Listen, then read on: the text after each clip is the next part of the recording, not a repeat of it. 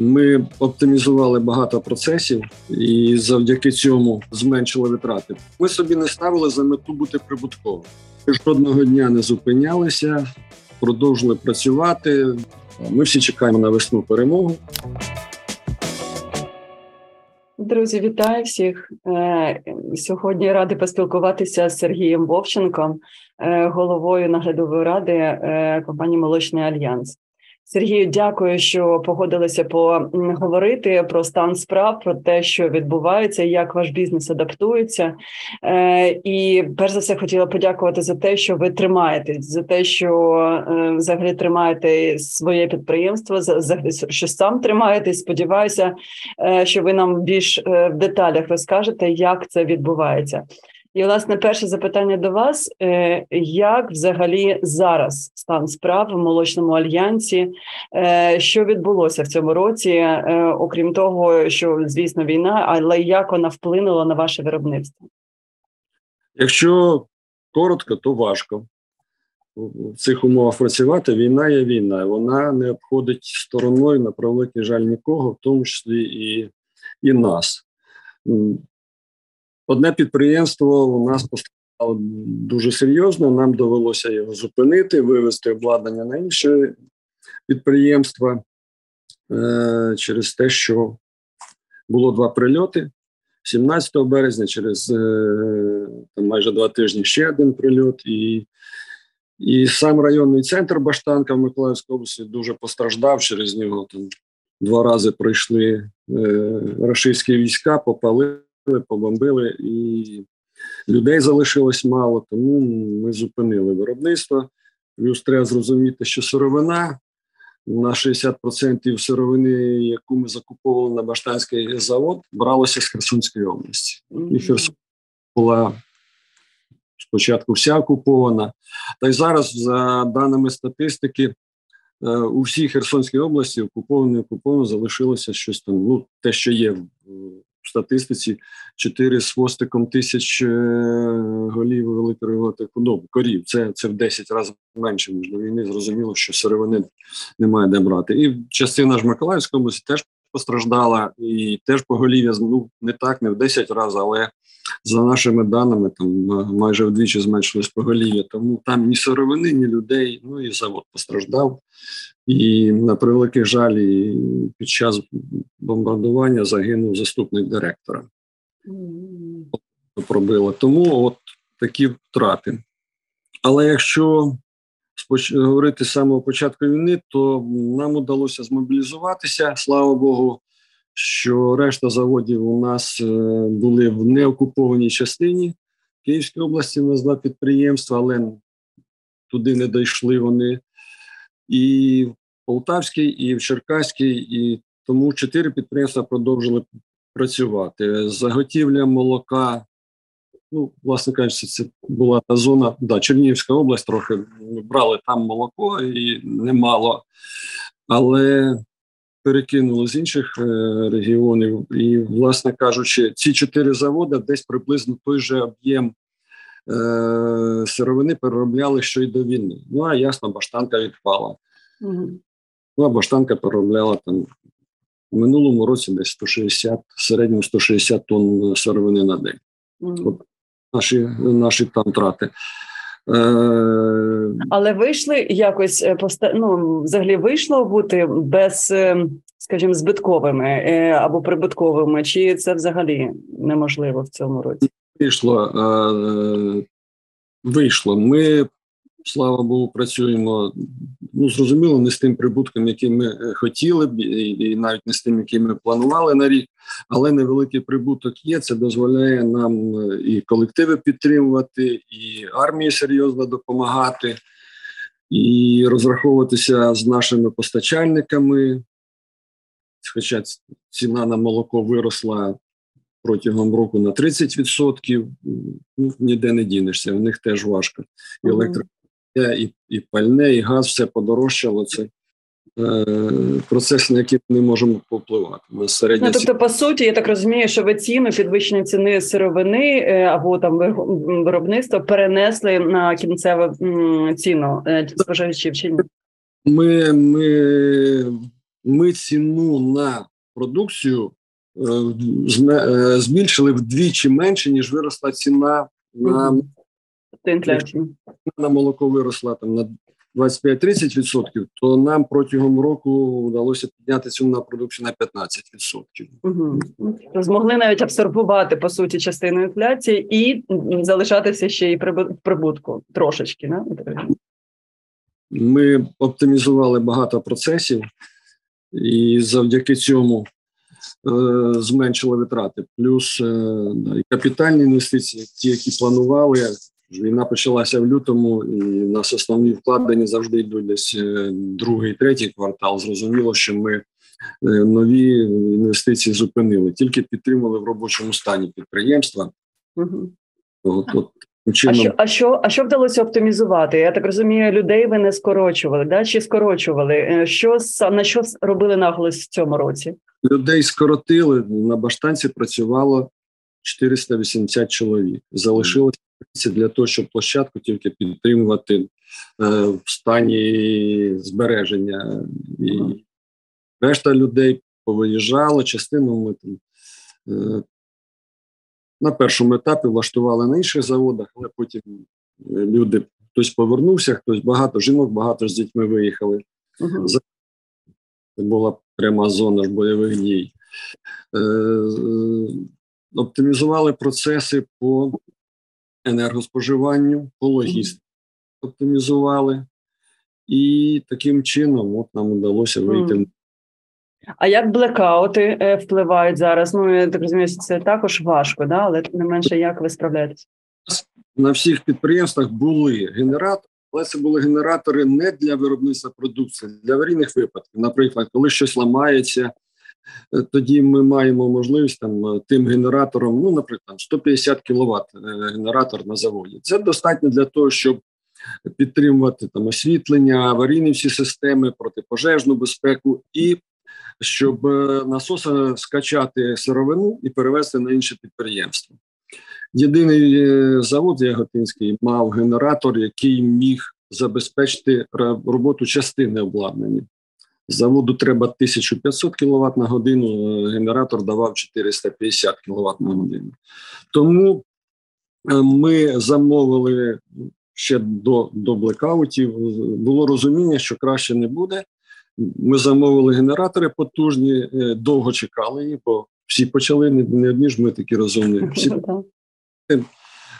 півтора-два місяці ми чекали, і сьогодні у нас на заводах нові генератори потужні по 700-800 кВт, і вони забезпечують роботу ну майже всі всього виробничого циклу. Ну тобто, по суті, ви стали автономними, правда? Ну і чи ні? Але для розуміння по листопаду цифри назву е, електроенергія з мережі коштувала нам 4,5 гривні за кіловат. Власна електроенергія 12 е, гривень 80, майже втричі дорожче. Е, накладні витрати через те, що ну амортизація ж тих же генераторів сюди лягає. No. Тому три рази. Але все одно ну, в структурі загальних виробничих витрат ну, 60% собівартості продукції це сировина. Зрозуміло, рахунок цього електроенергія не так вплинула, е, вплинула, але не не так, як як могло статися, через те, що все-таки ж не цілодобово. Да, Були дні, коли цілодобово працювали на генераторах, але mm-hmm. все-таки е, нас віднесли ж до категорії підприємств, які не повинні були взагалі відключати. Тому.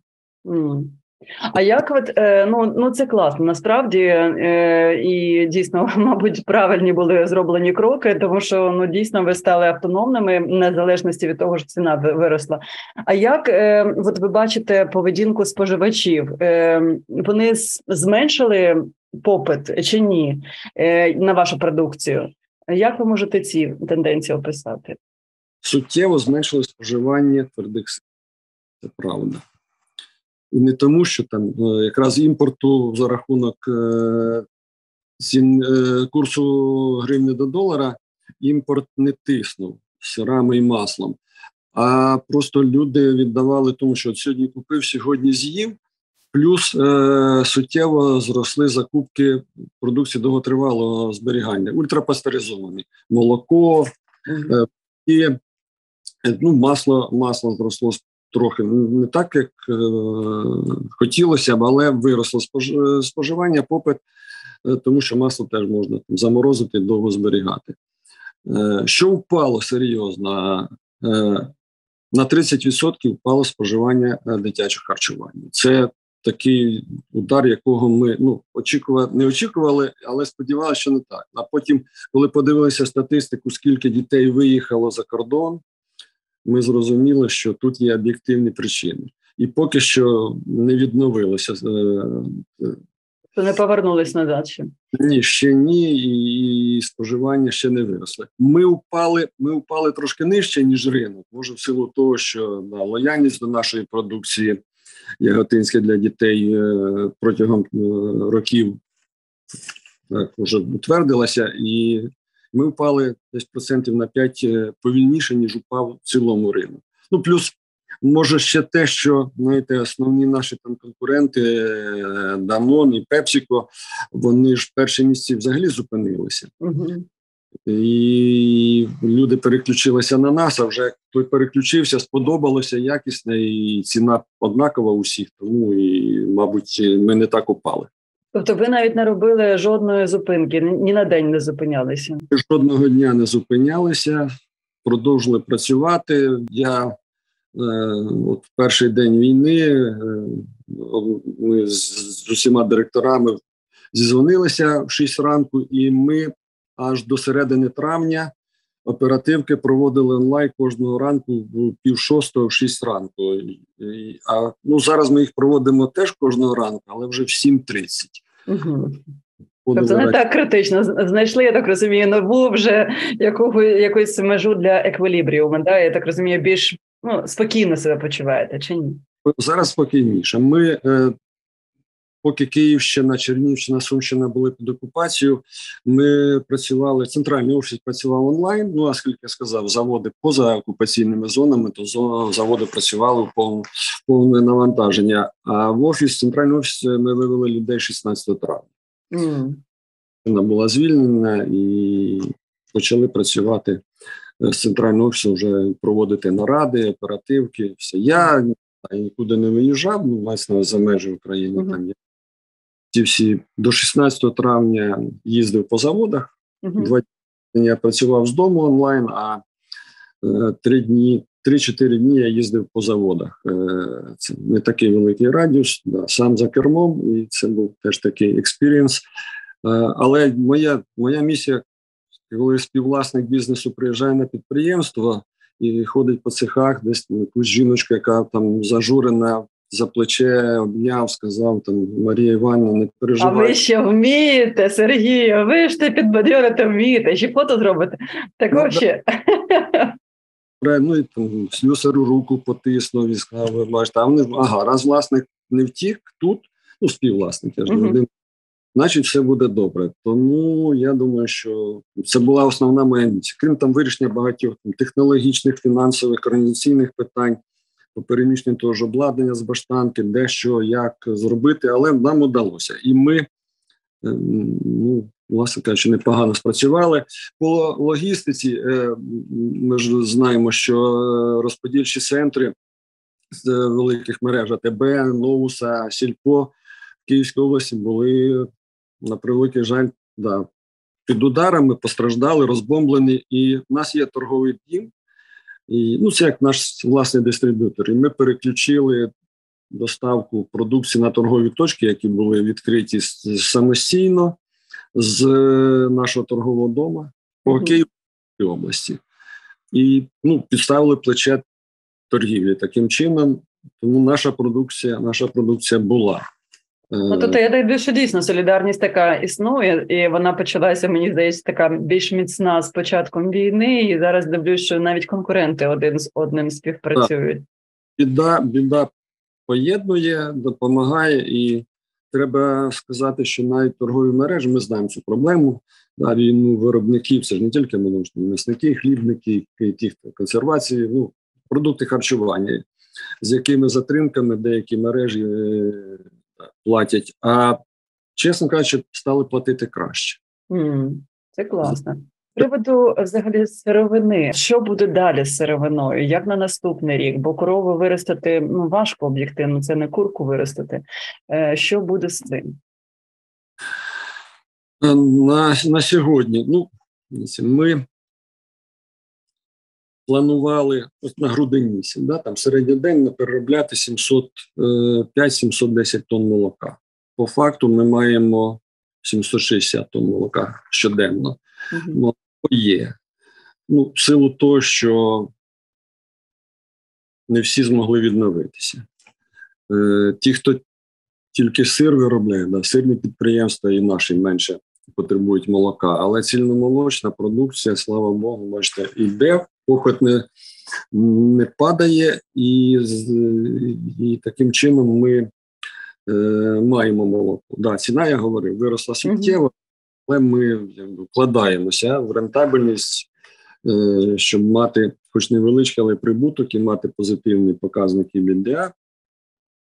Мій прогноз, по, е, якщо ми е, три роки тому у нас було співвідношення е, десь е, 60% від господарств, 40% від населення, то зараз у нас 80% від господарств, тільки 20% від населення. Більше всього да, постраждало населення під час війни і далі. Поголів'я населення буде мій прогноз. Це не тільки мій прогноз, це об'єктивна реальність, буде падати. Господарства А чому буде падати в, в населення? Тому що люди будуть різати худобу, чи вони просто виїжджають? е, демографічна ситуація буде на це в першу чергу впливати. Люди виїжджають, старіють, старішають, молодші е, шукають десь інші, іншу роботу, і, і плюс ну. Багато багато ж поголів'я в дворах було е, і в Херсонській, і в Запорізькій області. Його там вже немає. Там його е, рашисти порізали, повибивали, люди самі тікаючи, вирізали, і воно вже не повернеться. Господарства в центральній частині, ну, частина Чернівської області, частина Сумської області все-таки зберегли господарства, які були нашими партнерами ближче до Київщини і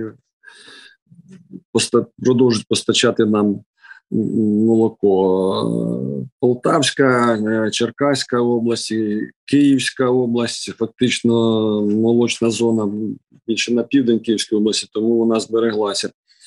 І Вінницька, Хмельницька е, області, Кіровоградська області не були під окупацією. Там збереглися, господарства збереглися. І в багатьох, ну, Черкаській області навіть там вчора була публікація селі Хрущівка, що люди нарощують. В Київській області є господарства, які реально на, да, нарощують і мають на наступний рік плани нарощувати поголів'я саме в е, крупнотоварних господарствах. Тому мій прогноз: ми на наступному ж зараз теж вже бюджетуємо наступний рік, і ми плануємо теж переробляти не менше ніж в цьому році молока. Ну, це, це круто. Слухайте, а яка які основні виклики на сьогодні стоять, окрім війни, окрім того, що треба отримати мір, вибороти мир і перемогу для нашої держави? Е, які виклики е, ключові для вас зараз? Ну, перше, давайте все-таки енергетика. Працювати весь час на генераторах дорого, дуже дорого, і це буде впливати краще не стане. Ми розуміємо, що краще до перемоги, та й після перемоги потрібен буде час, тому це для нас виклик. Е, ось останній да, 16 грудня, коли було бомбардування, і фактично всю Україну було аварійне вимкнення, і передбачте його ж так, нас коли по графіку, навіть без графіка, коли нормальна ситуація попереджала, що ми там через 10 хвилин вас вимкнемо, підготуйтеся. І ми зрозуміли, що наші енергетики відразу переходили на автономний режим. Мгм. Разу ні без попередження вимкнулася фактично вся Україна. В нас на всіх чотирьох підприємствах дуже багато автоматики просто згоріло. І ми, ну от е, сьогодні вже у нас 27 число. Ми тільки на, на, одному із заводів тільки сьогодні змогли відновити більш-менш повноцінну роботу. Це, це гроші і, і час. і домовлялися з мережами, що якийсь період там будемо обмежувати їм постачання тих чи інших продуктів. Е, тому енергетика. Ми не знаємо, як буде ситуація з газом. Від газу ми серйозно залежні через те, що у нас потужні стоять котли для того, бо все ж треба пропарювати. Потрібно перегріти перегріта пара для роботи нашого обладнання, і ми залежні. Були різні періоди за час війни. Да, ціна скакала за 40 гривень. Е, Сьогодні вона, на щастя, нижче 30 гривень. Певно, нам е, держава допомогла. Два місяці ми купували газ, да, так званий постачальник останньої надії, і це було ну, на 5 гривень дешевше, ніж на ринку. Тоді для харчових е, підприємств держава дала таку можливість е, молочникам, хлібникам. І це теж суттєво нас підтримало. Але що буде далі? Ми дивимося по газу, тому е, за час війни ми на двох заводах е, передбачили перехід, якщо не буде газу, перехід на дизельне пальне. Mm. Зрозуміло, це теж набагато буде дорожче, але але ми зможемо не зупинитися і забезпечити виконання там своїх зобов'язань перед торгівлею. Mm. Людський фактор. Ми е, з двох сторін по нас е, ну, є, не б'є. На нас тисне людський фактор. Перше, це те, що багато спеціалістів, особливо жінок, виїхало. Нам прийшлося заміщати людей, е, учити нових людей. З іншого боку, споживач це теж люди, і ми ж працюємо на на кінцевого споживача, і бачите, на зиму знову люди, оскільки холодно без світла, люди почали виїжджати, і ну, ви це відчуваєте по суті. Після 16 грудня ми е, відчули це напряму через те, що торгівля зменшила замовлення на нашу продукцію. Не критично, але відчутно. Але якщо а, перепрошую. І ми так розуміємо, що там да, до квітня місяця, поки е, не стане тепліше, е, багато людей не повернеться. Точно статистики 5-7 мільйонів за кордоном. Ну, статистика є, що е, виїзд на 30-40% от після 16 числа перевищив повернення в Україну. Mm-hmm прикордонна служба подала. Це от, це на нас буде буде впливати. Ще один фактор, на, на який ми не можемо вплинути. Е, е, зарубіжні поставки е, не наші туди, а до нас через те, що наша упаковка це якщо не напряму зарубіжні поставки, скажімо, там компанія Лапак, Тетрапак, упаковку тільки за кордону до нас везе. Тому що вони закрили ж свої підприємства. Частина раніше з Росії везе, тепер все е, з Європи, і це і подорожчання, і час набагато довший е, поставок. Плюс е, те, що пластик, те, що навіть в Україні зараз ми там оптимізуємо упаковку, кришечки через те, що теж поліетилен весь із із, із за кордону і подорожча, і і, і доставка погіршилася. І і як буде далі, ну, ми пробуємо там ще більше оптимізувати. Ми оптимізували свій портфель, продукти е, закрили протягом війни. Ми закрили десь 40 позицій. Uh-huh які були ну нема масові позиції, ми нічого не закривали. Навіть по АБЦ аналізу, якщо позиція була е, в зоні Сі, угу. то але вон е, мало брали, але ми дивилися, що і раніше не так багато брали, а вона потрібна була людям. Ну, наприклад, да, там сир кисломолочний е, в наших цих пластикових стаканах, і порадилися з людьми, з покупцями, то ні, не, не закривайте. Але на, закрили багато, оптимізували для того, щоб менше залежати від ексклюзивних позицій по по, по упаковці. Uh-huh. Наступне це експорт. Ми експортно орієнтована компанія. Є Скільки, продукт... до речі, у вас е, експорту, тому що це також хотіла запитати про глобальний розвиток в вашій структурі продажів. Е, Анна, чому ми в цьому році отримували прибуток? Нас виручив дуже серйозний експорт. коли в Європі ціни виросли на молочну продукцію, і ну, за мою каденцію я вже було 15 рік я керую холодном, ми вперше сир поставляли. Не в якихось там е, е, сумках, да, а серйозні. Ну, в Європу ми в цьому році продали 680 тонн сиру за 11 місяців. Це ми раніше навіть не мріяли. Нічого. А чого так? Е, це тому, що просто відкрила Європа двері, чи хочуть більше підтримати Нам у них на сировину виросла, і перше наш сир став дешевше, ніж польський. Ага. Ясно, поляки ми в Польщу поставляли сир, е, в Румунію поставляли, Нідерланди, ну не сир, Нідерланди, масло сухе, знижене молоко, в Латвію, в Литву, в Болгарію. Це те е, ті країни, куди раніше ми не поставляли. Сир, да, масло продали там більше 300 тонн в Європу. Це, це я говорю тільки про Європу. І всього ми 1600 тонн продукції тільки в європейські країни відправили. Е, Зараз да, ціни вирівнялися, в Європі стали нижчими ніж наші, і експорт е, фактично зупинився. Але є да, є позиції, які робимо в промислових обсягах, тільки ми можемо зробити. Колись ми інвестували серйозні кошти, і ми високо демінералізовану сироватку підсірну робимо, і з'явився контракт нарешті на Д-90, так звану.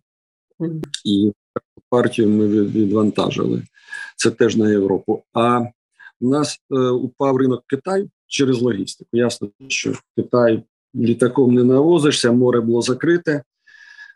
Нас виручав Казахстан е, по сиру, по сирному продукту. Вони більше віддають перевагу сирному продукту, аніж натуральному сиру. Зрозуміло, впало процентів на теж десь на 25-30% упав. Перші перші місяці да, взагалі було проблема. Раніше до війни ми мали ліцензію на транспортування через Росію. Там Ніхатєєвка, Захар, Харків, потім Ніхатєєвка, і за два тижні в Казахстані були наші автомобілі з сиром. А зараз нам прийшлося, море ж було теж закрите, тому ми везли Румунія, Болгарія, Турція, да, Босфор, Грузія, Азербайджан, потім там фури на паром через море і вже в Казахстан. І е, добре, що нам уряд пішов. Ну це не тільки нам, перевізникам пішов на зустріч, продовжили термін перебування е, без повернення для водіїв. Ти поїхав, а що ти не вернувся? Да, там а бувало, що там за 40 днів не вкладалися туди назад. В одну сторону бувало 40 днів машина йшла, фура йшла. Це да, суттєво здорожчало, але казахи брали нашу і продовжують брати нашу продукцію. І ціни ми ну ми ціни дуже серйозно підняли порівнянні з минулим роком для казахів, е, але беруть. Ну так все класно взагалі. Ну ти так розумієш, що це просто супер класно, що цей експорт є, він так. постачається і повертаються гроші. Команда зуміла переконати казахських наших партнерів не відмовлятися від нашої продукції. І ми ми з ними працюємо на наступний рік. Маємо плани по розвитку. Якщо да, не буде е, надзвичайних обставин, на які ми не матимемо впливу. Ну тобто, я так От розумію, так. навіть наступний рік, якщо раптом війна буде продовжуватися, да, все рівно я так розумію, підприємство бути, тобто воно все рівно буде працювати, і я сподіваюся, буде прибутковим, вірно? буде. Я ну прибуток е, зараз. Ми собі не ставили за мету бути прибутковим. Акціонерам наглядова рада. Ми для себе поставили перше зберегти заводи. Ну, бачите, один завод не вдалося зберегти. Е, друге, не втратити свого споживача, зберегти ті обсяги, які ми от досягли там на рівень травня місяця. І це головна задача буде на наступному. Да, не працювати в збиток, бо зрозуміло, збиток ми ж довго не протягнемо. У нас теж великий. Холдингу працює наразі там 2600 чоловік. Да, Працювало більше трьох тисяч. Ну, от баштанка закрилася, тому плюс у нас е, е, на війну призвано 107 чоловік. Е, на превеликий жаль, 5 чоловік ми втратили. Нас п'ять чоловік загинуло. Чотири загинуло, один пропав безвісти. Прикро, ну, ми прийняли рішення, да, уряд ж дозволив не виплачувати, оскільки зарплата там військовим непогана, вона вища, ніж на піде. але ми прийняли рішення, що ми всі, хто призваний на війну, е, продовжуємо виплачувати зарплату. Повернеться людина, повернеться то вже ну, після перемоги. Ми всі чекаємо на весну перемогу. На весну. Ви бажаєте, що весною має бути перемога? Я жду, що на Великдень буде перемога. Серйозно? О, прикольно взагалі. Ну дай Боже. Мої там внутрішні відчуття, що на Великдень буде вже буде перемога. Угу. А як а як вам здається, ну добре, якщо, наприклад, давайте прогнозуємо це, якщо перемога в ну, весною, то як швидко буде відновлюватися країна, як вам здається? Я думаю, три роки. Серйозно? Ну так це оптимістично. Ні, ну це не відновити все, а три роки для того, щоб стабільно почати працювати. Mm. На них але стабільно, без падіння. Ми ж поки що падаємо. От. А три роки для того, щоб стабільно, щоб почати ну, потихеньку підніматися. Ну. Це ще це щоб вийти на довоєнні якісь показники три роки? ні? Просто почати ріст. Wow. Роки ми почнемо рости через те, що втрати колосальні. Е, добре, але зараз ми перед Новим роком. Е, що б ви хотіли побажати тим, хто нас слухає? Я от кожного ранку, коли ми робимо перекличку, рада директорів центральної, всі директори заводів, я завершую переможемо. Е, це такий вже. Тому переможемо. Поган Вовченка, переможемо. Щоб, про що б не йшла мова, переможемо. Перша перемога. Перемоги над расистами,